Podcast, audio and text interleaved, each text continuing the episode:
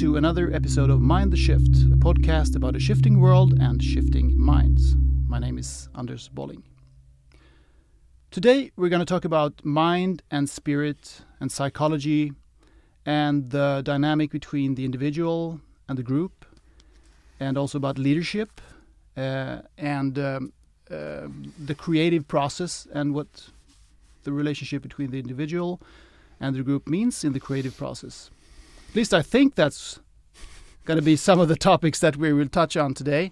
I also think that we'll dwell a bit on the concept of consciousness, and uh, which this podcast has talked about before, not least with uh, David Lorimer a few weeks ago, uh, and uh, the possible paradigm shift in science that will enable a wider and wiser view on what consciousness is and where it is. My guest today is Bo Ahrenfelt. He's a medical doctor, a psychiatrist, a body psychotherapist, and a management consultant. He has worked with changed, change and development for decades, on an individual level as well as on a group and organizational level. He's also an advisor to the Galileo Commission, whose leading figure, the mentioned David Lorimer, was on the show, as I said, some weeks ago. The Galileo Commission is about helping science to widen by spanning the border to spirituality. Bo has founded an institute called the Institute for Life and Work. His book about handling conflicts was named Leadership Book of the Year in Sweden in the early 90s. And he's also written a book about change and development, which is much used in Swedish corporations and organizations. And universities. And universities. And has been published in several editions. Welcome to the show, Bo. Thank you. And I also wrote a book about territories and leadership. I'm interested in this balance between our evolutionary history and our mind. Oh yeah, so territories and yeah, yeah. It was the other part of it? Territories and leadership and leadership. So, what territories in what sense? It depends on the perspective. Okay. It can be knowledge territory. Yeah. People pr pr protect their territories at work, you know, and but in, in the early days, many, many, many thousand years ago, it was, of course, geographical. It was yeah. regarding food and mating and things like that. Yeah. But we still carry the evolutionary luggage. Mm. So that was uh, this. That was your latest book, or no, no, yeah, yeah, it was my latest okay. book. Yeah. Uh, the other ones have been published in several editions. So yeah, yes, yes. I think the latest edition of this this uh, change as a state of being. Yeah, that was in 2013, I think. Yeah, mm. yeah, yeah. Okay, excellent. So, um, well, tell us more about your background uh, and your professional journey. I mean, I I know a little bit about you because I. I, have seen that you're an advisor to this Galileo Commission, and I, have read about you. And uh, I wouldn't call myself an advisor. Okay. Uh, because but I, I think that's on the, you're on the list of advisors to the commission. Yeah, but they never asked me any question whatsoever. okay, okay. but but I was I was one of the first maybe who wrote who, who put my name beneath the, the, the, manifest. I see. Which I do believe in. It's nothing to but advisory I think is too much. It's a bit of say. a stretch. Yeah. Okay. Yeah. yeah. Uh, we have something in common actually. We, we you have a connection to a small uh, town in southern Sweden called Växjö, where I actually grew up. Oh, yeah, yeah. And you lived there for you said thirty years. Thirty years. Yeah. yeah. So that's that's a connection we have without knowing it before. Uh, but you seem to have left. You you are a medical doctor uh, from the beginning, but you seem to have left medicine for psychiatry and psychology pretty early. Is that correct? Yeah, here in Sweden we have we have medical school and then two years of of internship, uh, somatically mostly, but three months is is psychiatry, and then I choose to specialize specialize in psychiatry, and mm. that took four and a half year, I think, at that time. So I'm a, I'm a registered uh, psychiatrist. psychiatrist. for grown-ups, not children, grown-ups. And did you feel that that was what you really wanted to do, and also yeah, I started to study medicine yeah. to become a psychiatrist. I see. Yeah. But I was also interested in psychosomatics uh, okay. long before that, and consciousness yeah. also long long before that.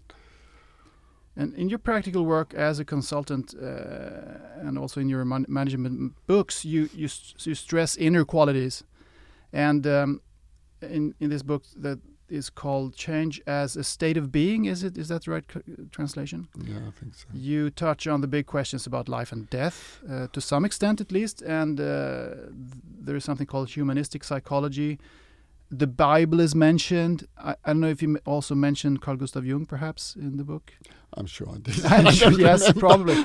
But and, and, you also mentioned before the interview here that there's a difference between Western and Eastern psychology perspectives. Yes. So yeah. which one would you say you adhere to, and what is the difference there? I'm not an excluding person. I'm an including person. So I don't. I'm not so interested in differences. I'm more interested in what what's I can sympathize common, with that. Yeah. What's common? The common ground, I think, is very important. So I'm not against the materialistic uh, worldview at all. I, I like cars. Mm. I like to go with elevators to the 25th floor. Mm-hmm. I like bridges. Mm-hmm. You know, I like a lot of stuff from yeah. from them. But I think it's not the whole picture. Of course not. But Eastern psychological perspective, you mean there is a? Would you say that, the, that there is an Eastern psychological tradition as well as an Eastern spiritual tradition? Yeah, I see Buddhism, for example, which has been interest or one of my interests since I was a teenager, as a psychology more than a religion.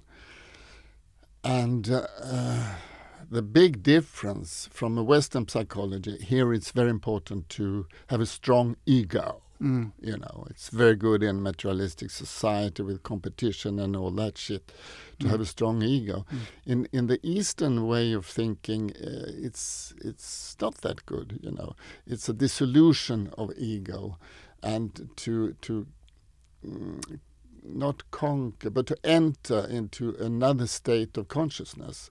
And I've been a meditator for 40 years or something. You meditate every day? No, no, no. No, no. As often as you as you can. Yeah, mm. yeah.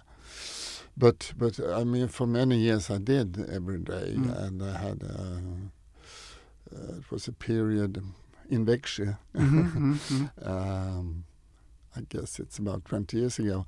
I asked myself, who am I? You know, yeah. meditating. Who am I? Mm. And then different things came up. Mm. Who am I? Who am I?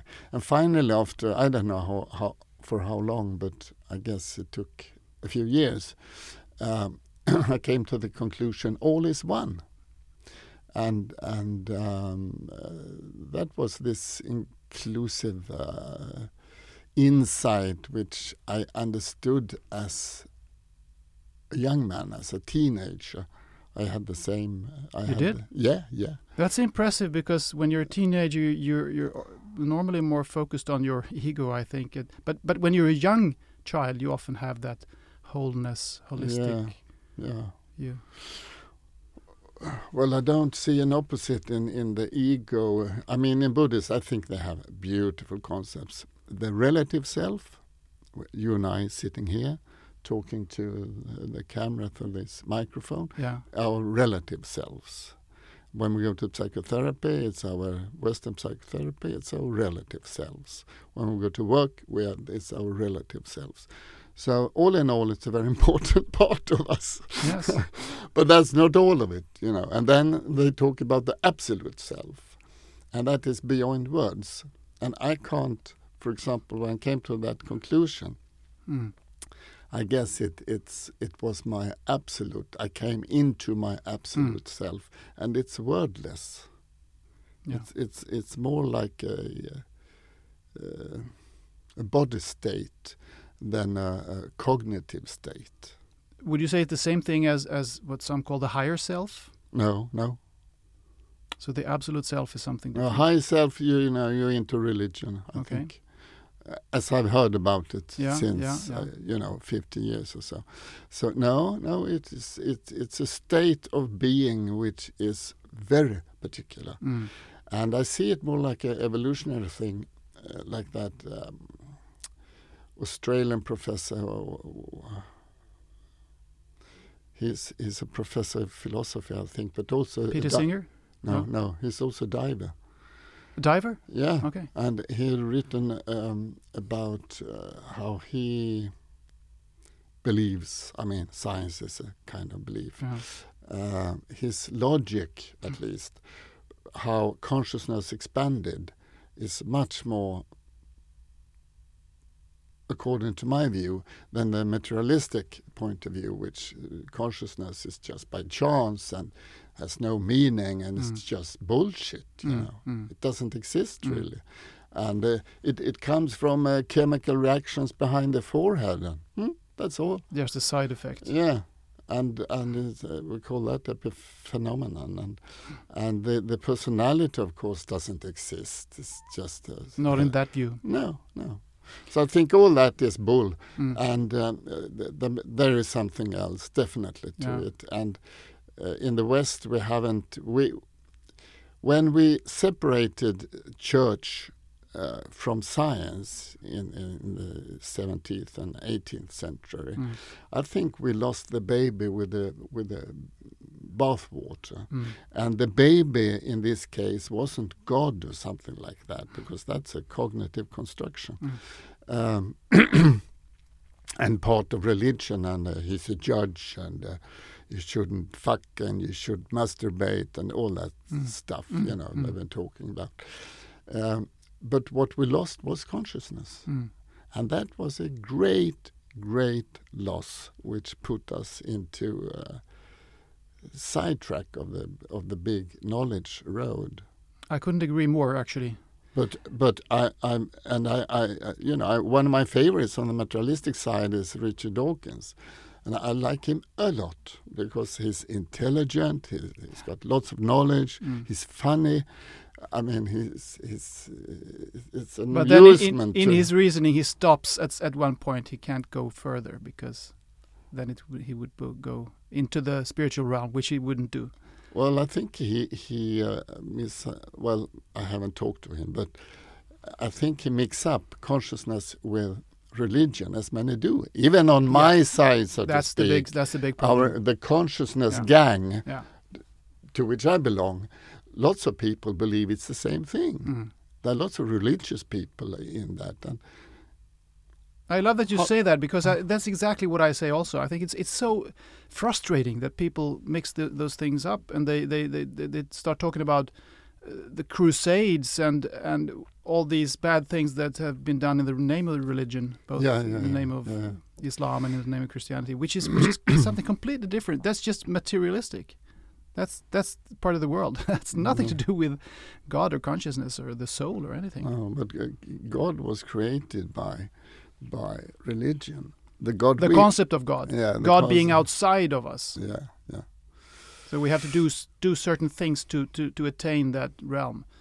Because if you read, for example, the Gospel of Thomas, there, there, there are other words, there are other ideas regarding Father um, and and our relationship to our consciousness, Mm.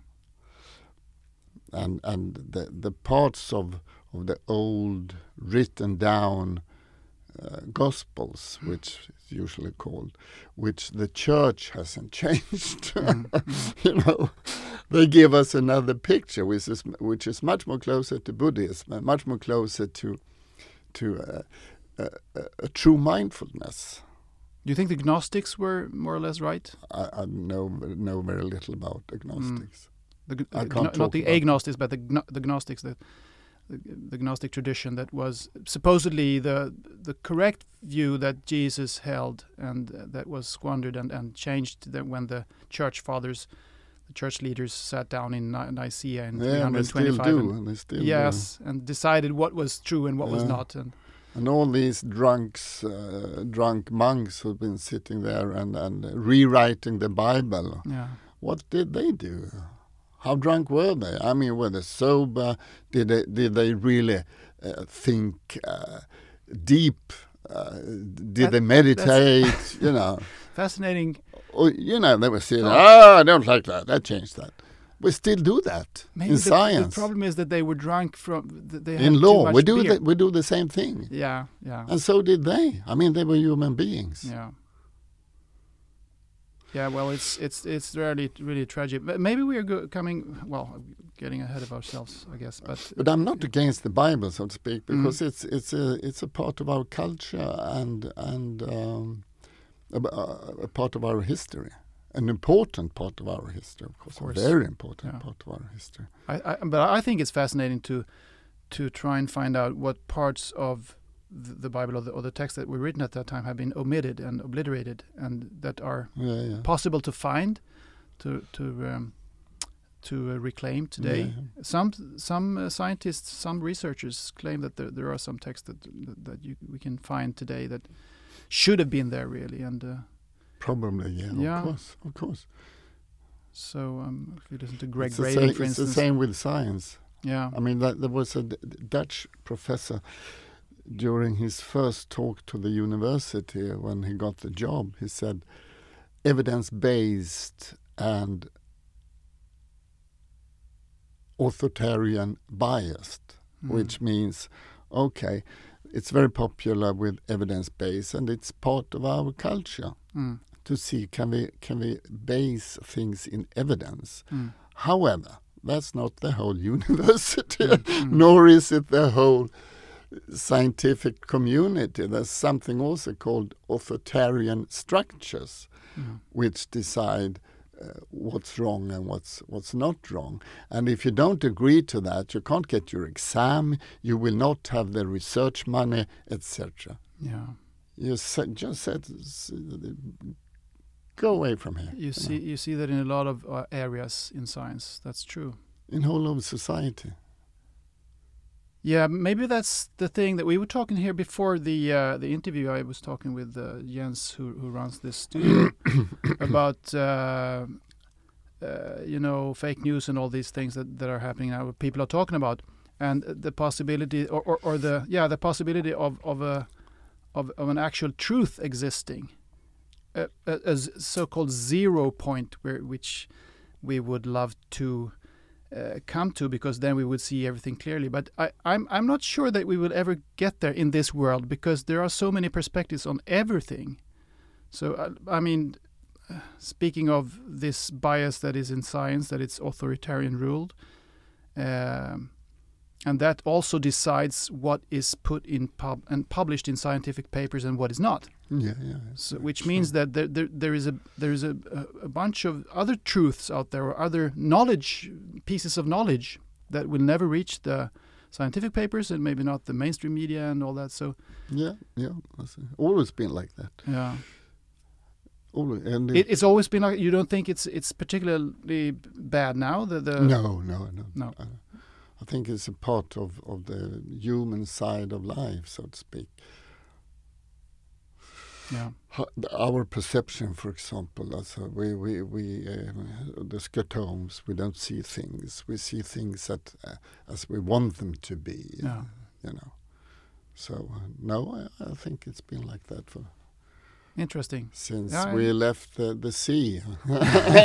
if if the fishes have the same problem, I can't tell you. But They might have it. dogs, for example, I know I have a few dogs. They definitely have, Have the another- same Yeah, they have part of the same problem. Yeah, That's funny. well, back to Buddhism, I think it's interesting that you said uh, here that you consider that more uh, to be um, uh, more to be a phi- philosophy than a religion, or psychology than a religion. that, that's. I, mean, it's just a matter of concepts. It's words. matter, yeah, because I mean, words, words, words. Hamlet said. in Uh, Buddhism, for the- me, it's psychology. yeah, okay. You could also, I guess, argue that it's a philosophy. It's, as you say, it's just a Yeah, matter of. Psychology came out from philosophy. So. Oh yes. So it's, it's more or less the same thing. But I, I- think it has a lot going for it, Buddhism, because it ta- doesn't talk about a, a God outside of us, but it talks about the wholeness and and this um, concept that, that we we we can all we can all merge in a way, and this is uh, this material world is uh, basically an illusion. Uh, and I listened to the philosopher, the former um, uh, now deceased philosopher, British philosopher Al- Alan Watts a lot, and he was very much influenced by Eastern Yeah, philosophy, know. as you know. Yeah. So, and he he talks about these things in a, in a fascinating way. You can listen to him in on podcasts and YouTube. Uh, but the thing is that these the countries in, in that part of the world that are where these philosophies the, like Buddhism or Hinduism originated, they, they're not they don't seem to be very much wiser than than the Western countries. I mean, as an average, if you look at China or India or No. Thailand, how come? What's your explanation for that? We're all humans. We're basically humans. With all the problems Yeah. every human being has. Going to the loo, you have problems. Yeah. In love, you have problems. Regarding your children, you have problems. Your self image, you have problems. You know, being human isn't easy. One of my first uh, supervisors said, Who the hell said life is easy, Bo? well, that's what I wanted it to be when I was 26. But then maybe you would get bored. Probably, yeah, yeah. It's there are no challenges if no, it it's part of the human is easy. experience. Yeah, yeah. You don't want it to be too difficult, but a little bit tricky. I think that's optimal, isn't it? I think it can be, uh, I mean, as old as I am now, I think definitely it can be very difficult and still it's a part of the journey uh, liksom, of, the ju- of life. Yeah. Because, for example, during Corona crisis, Mm. what we do is, or any other crisis, uh, I mean, personal, collective, uh, group, uh, work, uh, wherever, you present yourself to yourself. Because when when the context change a lot, Mm. th- this is a very central part of, of, of uh, when you work with change and personal development. Yeah. When the context changes, Yeah. your old clothes doesn't suit anymore. Mm. They don't fit. No. No, they don't fit because it's raining hmm and they are unsuitable for the rain. Yeah. You know, so so I think that crisis is a very good thing, and I spent a day in at a hospice in, in Rotterdam, and and um, the woman who was fully employed there, she said that uh, the the easier thing for, for the people who came in uh, was to to uh, who's who's going to get what when I'm gone. Uh, but the important thing was uh, to sort out the relationships that were very important, Yeah. and that's that is our basic one of the basic problems we have Mm. in life, relationships. Yeah. And that's why we have all these religious views on science or psychology or uh, I'm into cognitive behavioral therapy. Mm. We have all the answers. No, I'm into Gestalt. We have all the answers. No, I'm into body psychotherapy. We have all the answers, Yeah. etc., etc. Yeah. No, I'm into psychoanalysis. We have known this since the very Yeah. beginning. You know, and it's it's a, a very reductionistic view, Mm. and it's almost it's it's like a religion. It's a strong belief, Mm. a very strong belief, and um, people uh, feel nice about that. Mm. We don't like change. We don't like ambivalence, Mm. uh, particularly not in the materialistic world. You should be strong and have an ego. And we talk about pre-ambivalent and post-ambivalent phases. And Mm. if you're pre-ambivalent, you're just a child knowing nothing. Mm. You know, and that's bullshit. Yeah. It's a very creative thing to be to not know. Yes. That's that's the most creative state Yeah, to be yeah, in. yeah, yeah. I love since since a teenager. I think I was thirteen. F- first time I read about Zen Buddhism, Mm. and they have this concept of beginner's mind. Yeah. So did Jesus. Yeah. Be like a child. Yes. So has every re- religion or every culture. Yeah. Not religion, uh, but every culture I've seen so far uh, have this idea. Open your eyes if you want to see reality. Otherwise, you see yourself. Mm. And this is not easy, my friend. Yeah. This is very, very difficult. It takes practice, it takes honesty, it takes self criticism, etc. and maybe not take things so seriously. Take it a little bit see the see life as a stage play in a way, and that it's fun to play Yeah, with it. Shakespeare wrote about that. Yes. Life is a stage. well, he wrote all these stage plays, and, and he was he was just to the point so often. I think he he got it all right. You know, he knew a lot of things about the human nature. But yeah, you want to add something I, on that, or or I can just continue my Yeah, question here. yeah. Uh, I was gonna mention uh, what you, you you talked about uh, a child's mind, Mhm. and I listened to uh, an interesting spiritual teacher, I guess you can call him Richard Rudd, who has uh, a concept he calls the gene keys. I don't know much about it, but I, I heard him uh, in a video talk about uh, overwhelm and how uh, grown-ups in in this uh, materialistic and and um, uh, stressful world get overwhelmed when they have so much to do, and they kind of take it very seriously, and they almost panic when they think of the possibility that, that they might forget something. They have to do all all the things on the list, and otherwise they or otherwise they're they're it's a disaster. But then, but Richard Rudd said that uh, look at a child who doesn't know anything, a four or five year old child uh, uh, in in a playing yard. Um, uh, like you said, they don't know anything about anything, and there are so many things happening around them, and they just play with it. They don't get overwhelmed. I mean, no. you can look how they move from one activity to the other. They put some sand in their mouth and they th- realize that doesn't taste good. And then there's a bird in the sky and look at that. And then there's something to play with on the ground. And then Mm. there's a, a friend coming and then mom is shouting to them because dinner is ready. And there's uh, things happening all the They don't get overwhelmed. No, they haven't. We haven't taught them yet that they need a strong ego Exactly. and need to be post ambivalent and need to know exactly what to do in the next moment and to be a perfect person. And Mm. if you're not a perfect person, there's something wrong with you. Mm. And we can help you being more perfect. Perfection is a big problem today. Perfection and, and also the. The uh, wish to be perfect. yeah. Uh, Yeah. if I, I don't believe in perfection because otherwise science would be at the end of the road and the science is not at the end of the road there's still some things in the universe we haven't uh, discovered yet You and we so? haven't understood for Yeah. example the planet the human being the climate change Oh, details like that. Yeah. yeah, yeah. Okay. so how uh, talking about now the uh, the the uh, the um, interaction between people and uh, individuals versus groups and and so on, as which you have been working with so much in your in your professional life.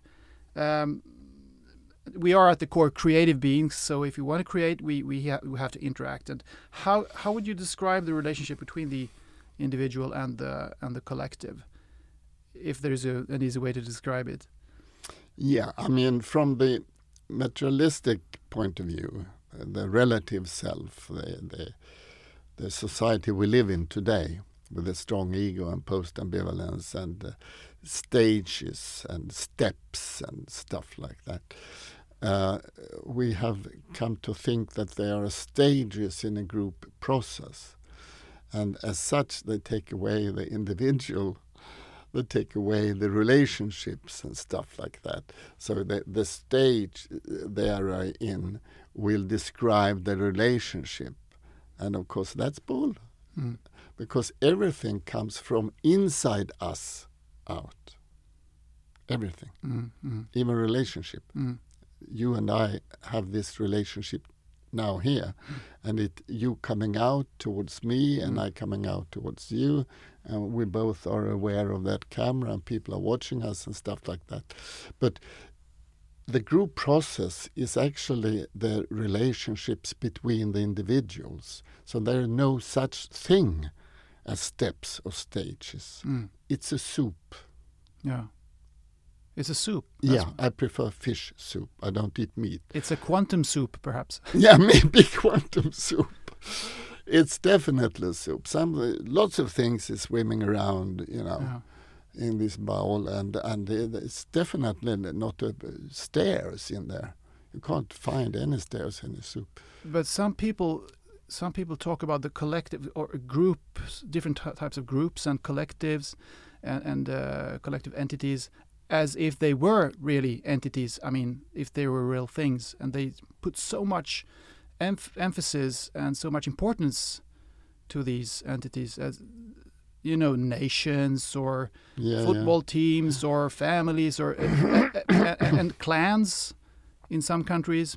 The clan is so important that that people e- almost seem to forget that they are individuals. They have to work for the for the clan or for the collective or for the Yeah, mafia or for the whatever. So what do you think about th- these notions around certain collective entities?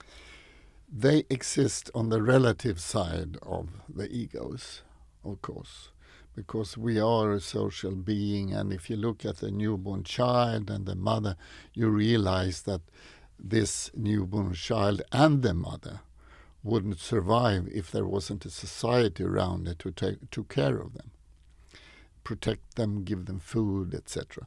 So, of course, from one perspective, on this materialistic side, where we are physical beings, we are certainly a part of, of this group, and we certainly there's really something into social psychology and uh, this um, our evolutionary background and all that stuff.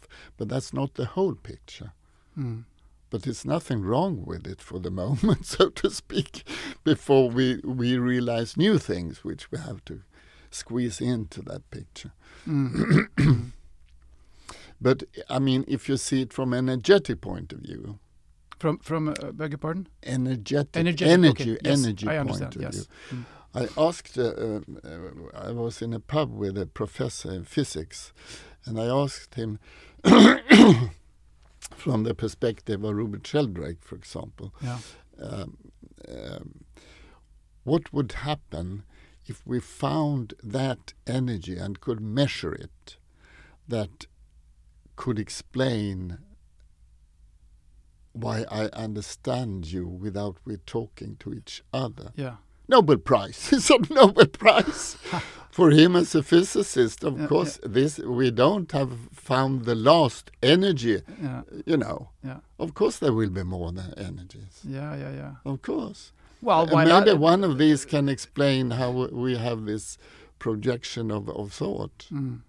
And in psychotherapy, even in materialistic people, yeah we talk about um, uh, projective identification. Somehow, you as a client put some emotional stuff into me, mm. energy, whatever. yeah And I, that's unconscious for me. That process is unconscious for me as a therapist. So I, I identify this feeling I have now that you just put into me Mm. as me, Mm. me ego. Mm. And from that perspective, I can help you develop personally. Mm. And that's called projective identification. And I asked, I asked many, many people, many psychotherapists during the years, is this energy? Mhm. How do you explain how this happens? yeah Well, it's just that, uh, you know, it's an emotion. Yeah, but what is an emotion? Exactly. Why is this happening? yeah yeah What's the meaning with the whole thing? yeah You know? But we, we can't answer that question with energy yet. They can say that well it's an evolutionary advantage to have that ability Yeah? yeah. but but that doesn't answer the question anyway No, no. because it must be something where does it come from Yeah, yeah. yeah that's that's interesting. But I mean, if you talk to a hunt, hunting team uh, a thousand years ago, they knew exactly what to do without talking to each other. Mm. And Yeah. it was wasn't only training. Of course, one thing was training, Mm. Taught by s- since they they were small children. yeah But I don't think that's that's the only thing.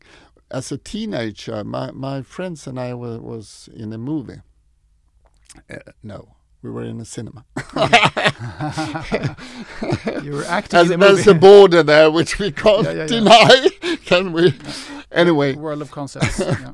anyway, I asked them to let's focus that guy over there with the grey coat in the back of his neck yeah yeah and make him turn his head yeah towards us. yeah And it took us, and they all agreed to, to do this experiment. I mean, we were uh, 14, I think. okay And, and it took about, uh, maybe I remember wrong, but it took about two minutes. And then he turned Yeah. around. He could feel it. Yeah. And what is that? I know Rupert Ask, Sheldrake ask talks about this. Rupert Sheldrake talks about this. It's, it, Yeah. yeah. I can recommend. Listen to Rupert Sheldrake. Ten myths. Ten, what, what's his book called? The Man, Ten- he has written many books. yeah, but the one with the number ten in it. Uh, uh, uh, Ten being scientific- stared at. Yeah, but ten. Ten uh, scientific myths or something. Or anyway, Mm. Uh, that's fascinating. And and we all know. Us, I mean, even materialistic people, they kind of recognize this. They know that that it exists. They've Yeah, all- yeah. But it's so common that we don't even reflect on it. I mean, we don't even think about it. No. That it must be something. It must be something. Yeah.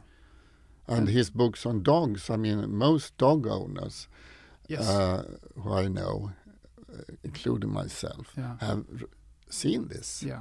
They know that when you're coming home, Yeah. uh, long before you you can Yeah. be seen or heard. and the, the interesting thing, uh, if I remember right, um, what he came up with was during his research, because this is research, Mm. was that um, it was when the intention was created in the owner of the dog. Then the dog, okay, Oh yeah, yeah. now she or he is coming, and went to the favorite place to sit, Yeah. where she, the dog could could watch uh, when the owner came home. Yeah. And I knew I, I had my office in Växjö. hmm I had my office on the ground floor in the house. Yeah. And when Caesar, my dog, came out, came down and sat on a certain place where he could look out the window, I knew, okay, my wife is coming home soon. Okay. And it was always true. Yeah, It was it always was always that. true. Yeah. Sometimes it took um, half an hour, sometimes uh, uh, one hour, but but it it certainly was when the intention. I checked this with Mm. my watch. Mm. and talked to her. And it certainly was when the inten- her intention come. Okay, let's finish off for the day. I go home. And then now. the dog reali- Yeah, yeah, realized that oh, yeah. she's coming. approximately he- he at that time. This was happening. Mm. That's fascinating. Yeah, it is.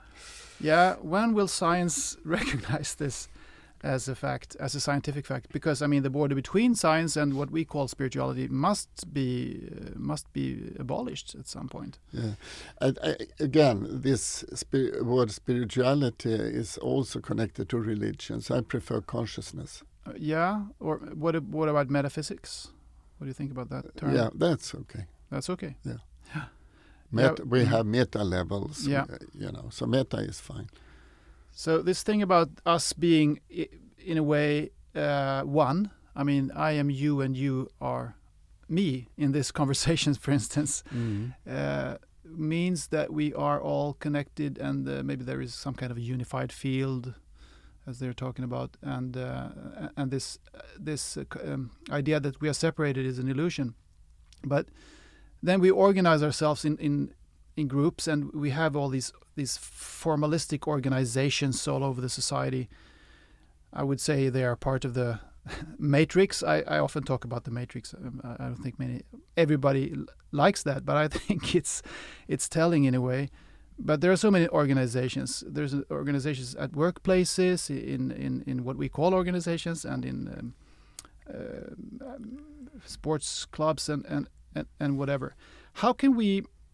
Are we organize? Are, we organizing ourselves in the best of ways, or could we do it better? And do we even need to formally organize our, organize ourselves, or is there is there such a thing as natural organization? If we were more ourselves, would we, so to speak, uh, naturally or spontaneously form organizations with leaders and informal leaders and all that? That was many questions. I know. However, the last one, Take the last one first. yeah, is the most important one. In in organizational theory, we call that um, informal organization, and that is the operational organization. hmm That is the re- as a management consultant, I've seen this for 25 years, and that's the most important organization.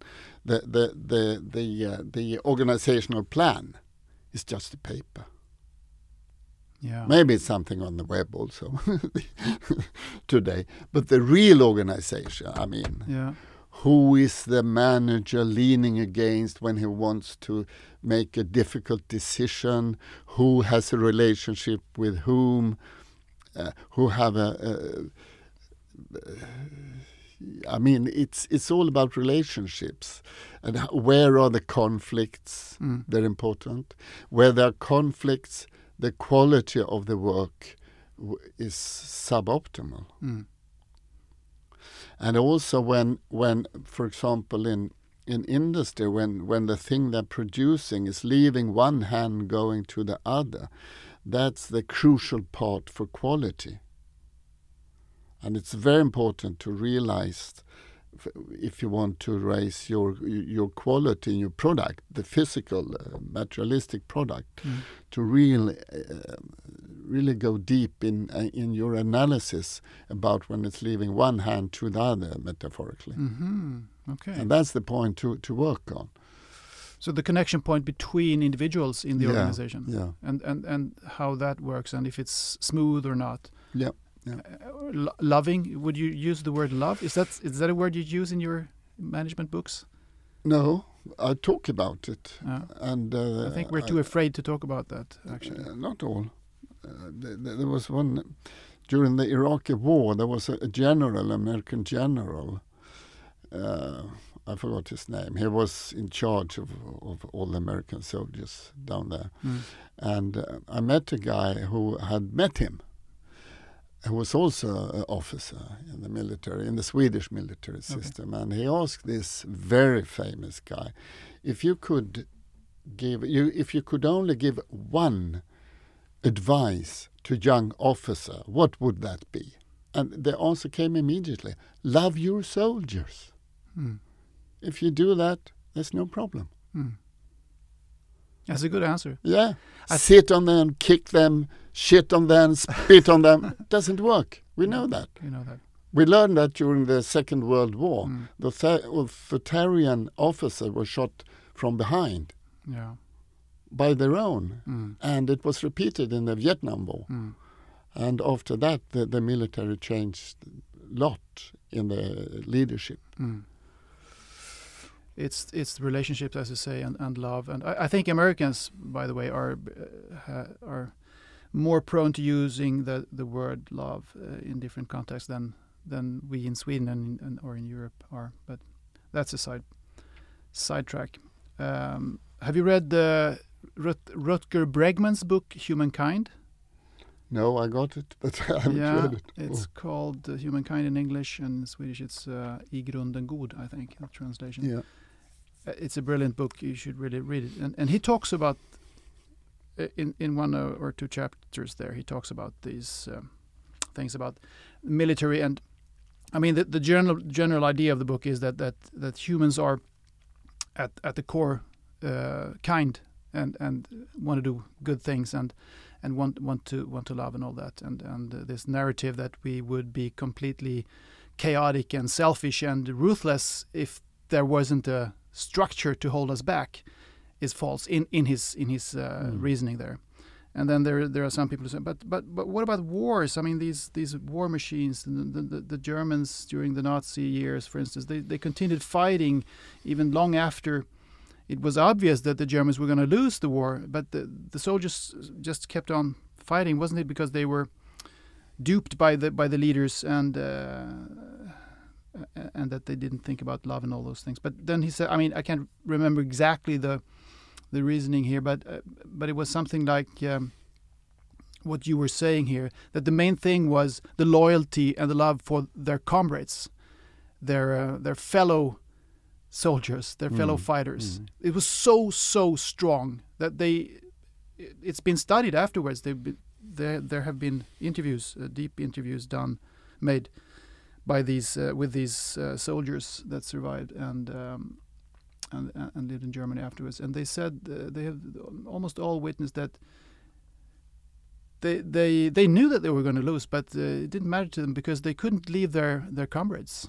They just Mm. couldn't leave them. No. They had to if if if my comrades are going to die, I will die with them. So they didn't really think about the ideology or what the leaders in Berlin were saying or anything Mm, like that. mm. So it uh, corroborates what you were saying. yeah. Okay, so um, uh, w- so would you say that that the informal uh, group, the informal organization, is is is the better one, or is the the natural one that we should actually go for if we had to choose? Well, uh, it's a complicated question because we also live in a society with laws and traditions and uh, responsibility, borders of responsibility, etc., etc. And this means that we need, we also need this organizational diagram, Mm. uh, but it's not the, it's not the working organization in in many ways. Uh, it's not the thinking, it's not the creative organization in many ways, etc.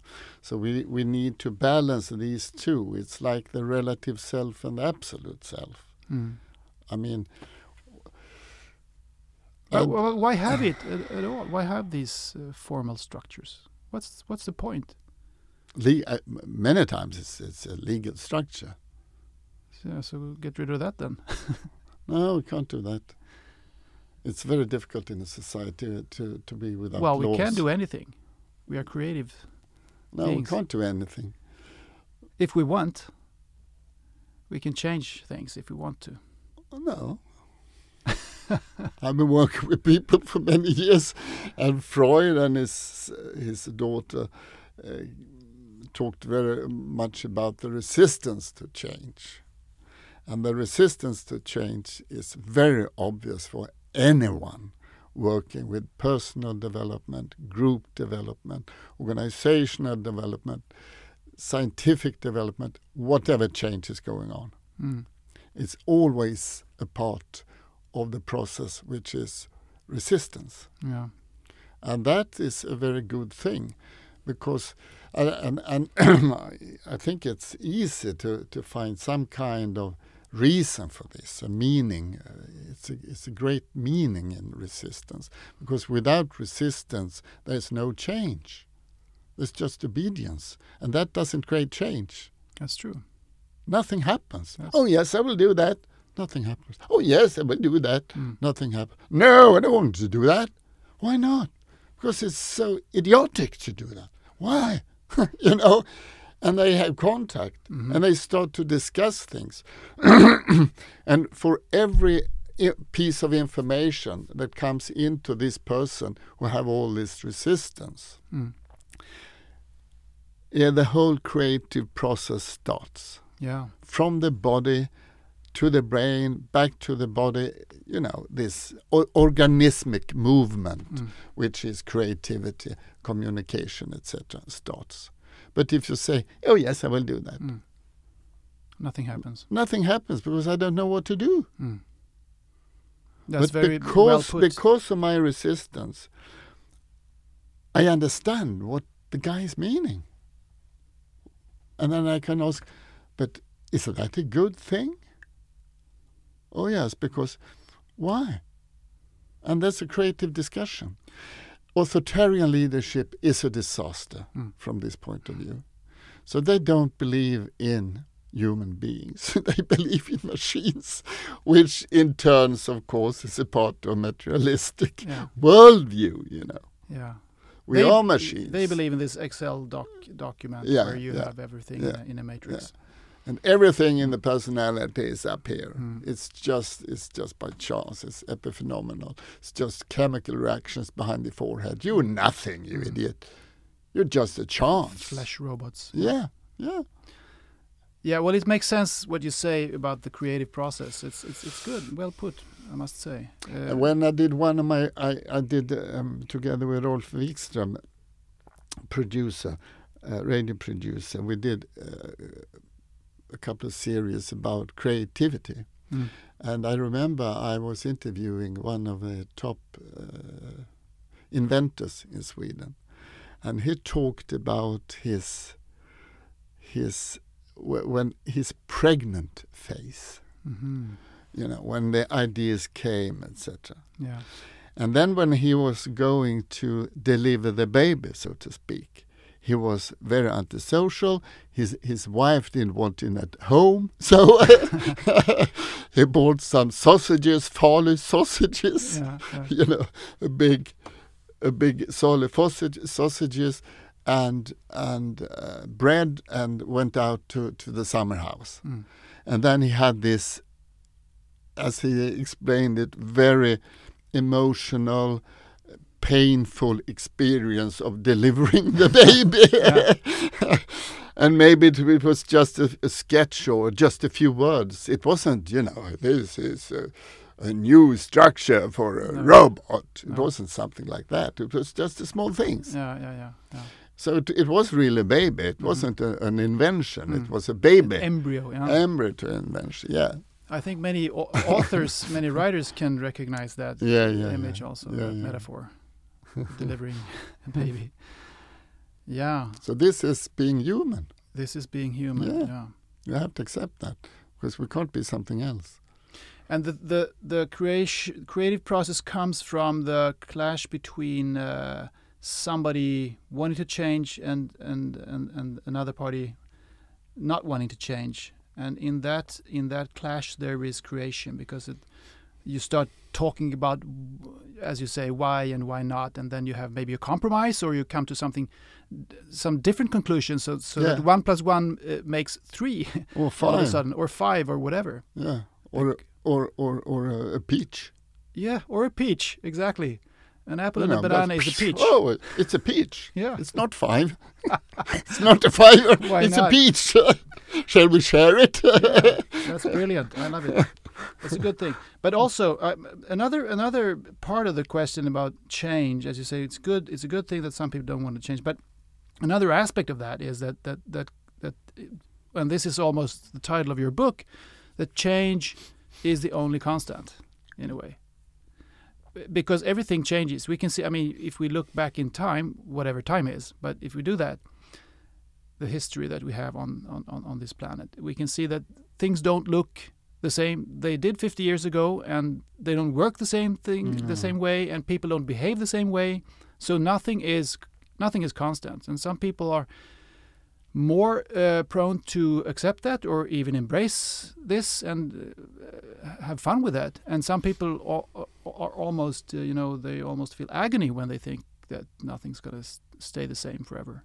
It, uh, be it in their own personal life if they get get a divorce and children grow up or whatever or it's their nation which suddenly is uh, filled with foreigners that you didn't that weren't here when I was young and it doesn't look the way it did when I was young and so how can people learn to embrace to live with the fact that nothing on this earth is constant in that in that respect we can't.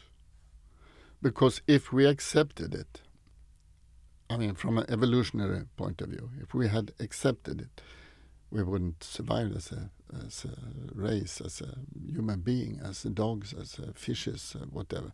Nor even amoeba wouldn't have survived. So every change has a possibility of being a danger. mm. And we have to handle that.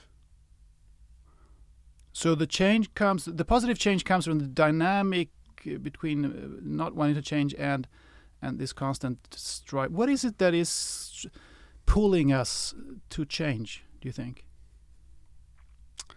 I Well- think the future is pulling us, but I don't know what the future is. But I don't know. No, I haven't the slightest idea. you don't think that there are, there are a, a myriad possibilities in in the quantum soup, uh, myriad possibilities of, of of a future that we can have or could have, depending on what paths we choose. But that sounds more like a cognitive idea than the real drive. Mm. Yeah, true. I mean, it's it's. I think it's like sexuality, hunger, thirst. Uh, it's it's a drive, you know, in the from the if you use a psychological word. Mm. And I, I'm strongly believe, as I learned in the 60s, as a, as a teenager in humanistic psychology, that wanting new knowledge is also a drive Mm.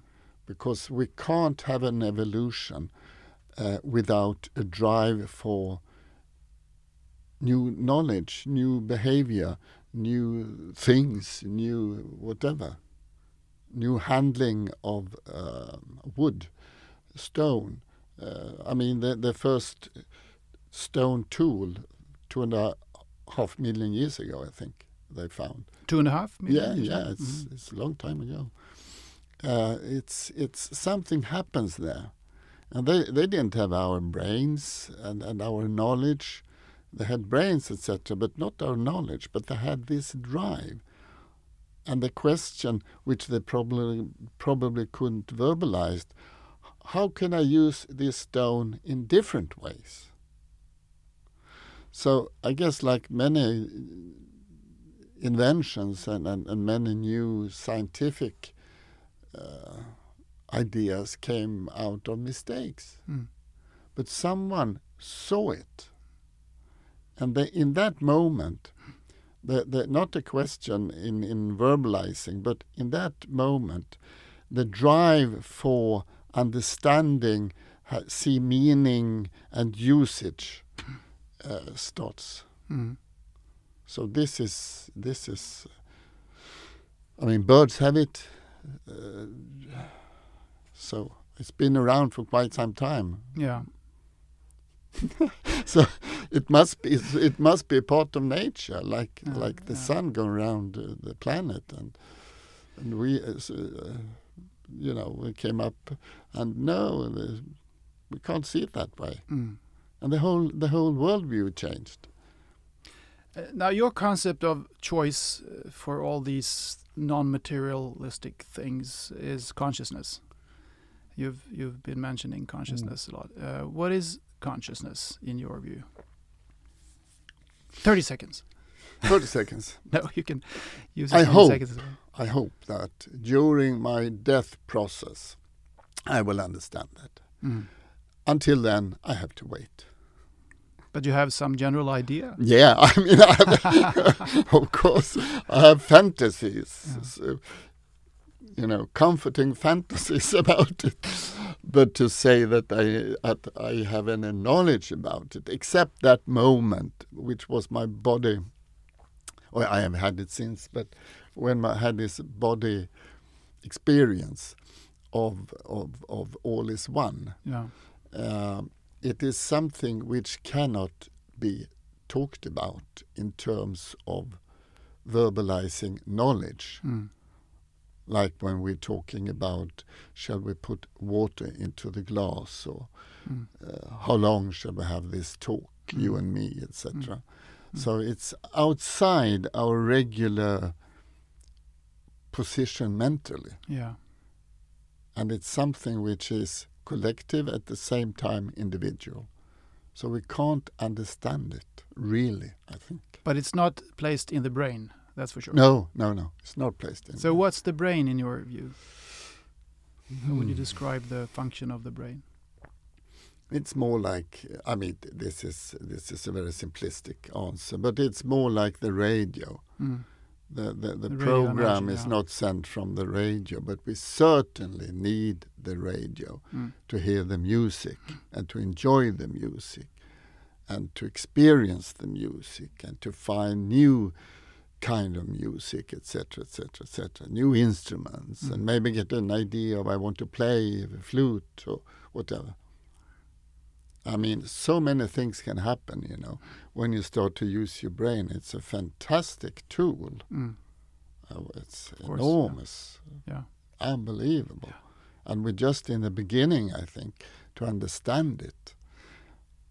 But we are, I think we are uh, perhaps um, overvaluing the brain in the Western world uh, in comparison with other organs like the, the heart. I was thinking mainly of the heart. I think yeah. we have undervalued the heart.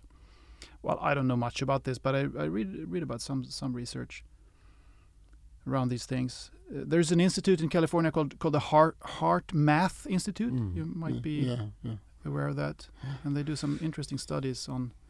You, you, were mentioning before that dogs can sense that when the owner is coming home and all that, and I, I think, as far as I understand, these experiments that they've done at the the HeartMath Institute uh, show that uh, if you let people look at different images, for instance, which are some of them are graphic and and, and uh, violent, for instance, and some are beautiful and soothing and calming, and it there is a there is a uh, an electrical signal from the heart before there is a signal in the brain, which tells the pupils, for instance, the pupils in the eyes to, to Yeah. close or open, acco- uh, depending on what kind of picture image they're watching, which indicates that the heart knows before the brain. And so, so what is that? I mean, th- then, then, then it's not the, it's not the vision itself that tells the brain to do something. It's, it's something else in you. It's something more diffuse, metaphysic, metaphysical, or, or whatever.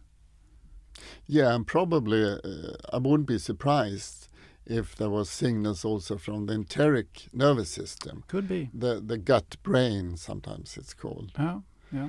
But uh, as we have all, like one of my favorites when I was young was Eric Jantsch, The Self-Organizing Universe. And of course, if we all come out of the same, from the same place, which we see as a kind of New Year's Eve, the Big Bang, you Mhm, know, mhm. Yes, yes. it must be a bang if something Yeah. big is happening, and a big one, of course. The big poof. the, we did. We can't say it's a fart. It was a No, fart. the big fart. No, no. so it must be a big bang. But Yeah. anyway, uh, if if there's something to that, Mm. uh, we come all from the same from the same beginning. Beginning, we have all the Yeah, same Yeah. beginning. You're all star seeds.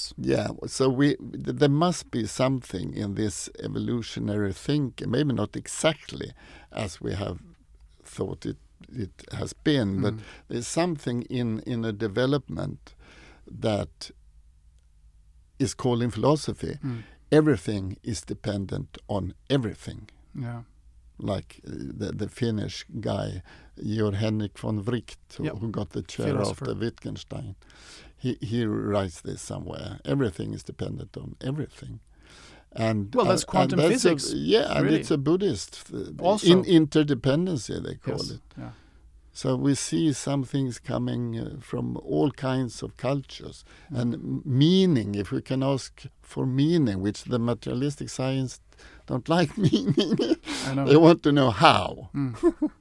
It's all pointless, but I want to know how. But Yeah. why? If it's pointless, why do you want to know how? Exactly, but that was Russell's big. I think I maybe I'm I'm not uh, Paradox. yeah, why shouldn't we go and buy a rope? Everything is meaningless, Yeah. Yeah. and the whole cosmos will go down eventually. yeah. So why don't we go and buy us a rope? Yeah. Uh, Well, that's the only viable question, actually. Yeah, yeah. The only philosophical question you need to ask yourself. Yeah, but we don't do that because we know it's a meaning in the, everything. I, uh, the, the default feeling in in small children, for instance, is that there is meaning, of course, Yeah, and then they're talked out of it at some point. Yeah, we should go back to that childish state. Okay, so uh, this has been really fascinating. Um, just briefly, small, uh, a couple of small matters uh, towards the end here. Where is God? Where is God? Yes, exactly. That's that's the question. I, I yeah, I haven't dared to ask any of the other guests, but you're one of the first person. Is he un- beneath, underneath the table, perhaps, or in the glass? Hmm. Why he? Maybe she. It. She, yeah, Yeah. yeah. But just talk a little bit about the what I call the, the matrix, uh, this society. Are structures? Are you? Many people talk about the chaos that is ensuing out out there, and it's uh, a bit of a uh, I wouldn't say meme, but to say that it's chaotic is very common. It's almost mainstream to say that it's chaotic out there. But it does look a bit chaotic, especially during this pandemic and all that, and there are a lot of things happening and not least because of the the uh, the barrage of information that we are swimming in. But do you think do you see this society now, this planet, this world as a place where things are coming to some things are coming to an end? It, it's kind of a crunch time that structures are falling, or is it just overblown? Is it just exaggerated? That's a question. That's a big question. I was I just said it's but and apart from the God question, this is the second biggest one. Yeah, and of course, from that, in my head, what comes up is the climate hmm problem, and that can be the end of us. I- I'm sure. But you buy into that completely, that uh, narrative. Yeah, more or less. Yeah. And I read today in the newspaper that from here, southern Sweden, they don't have bumblebees.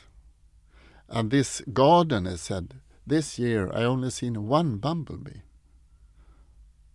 Mm. And of course, I've seen a lot of bumblebees yeah, here but in, not in Stockholm. not yeah, but not down there. Okay. And what will happen if if we don't have um, pollinating or whatever that is in English? Pollinating, perhaps? Pollinating, yeah. yeah. If we don't have all these animals who can pollinate, what will happen? Yeah.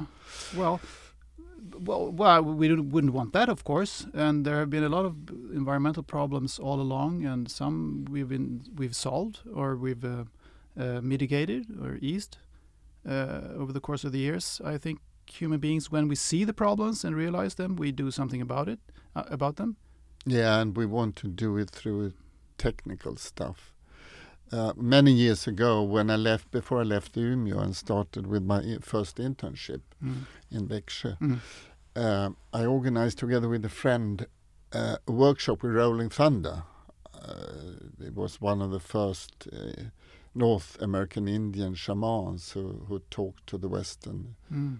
people. Mm. Um, anyway, he, he came up with his with his uh, roadies, and uh, uh, we had out in the forest uh, in in northern Sweden. We we had a a tippy a, Yeah, yeah. a tippy camp, and um, for him, and and as I was studying medicine or just newly finished my medical school.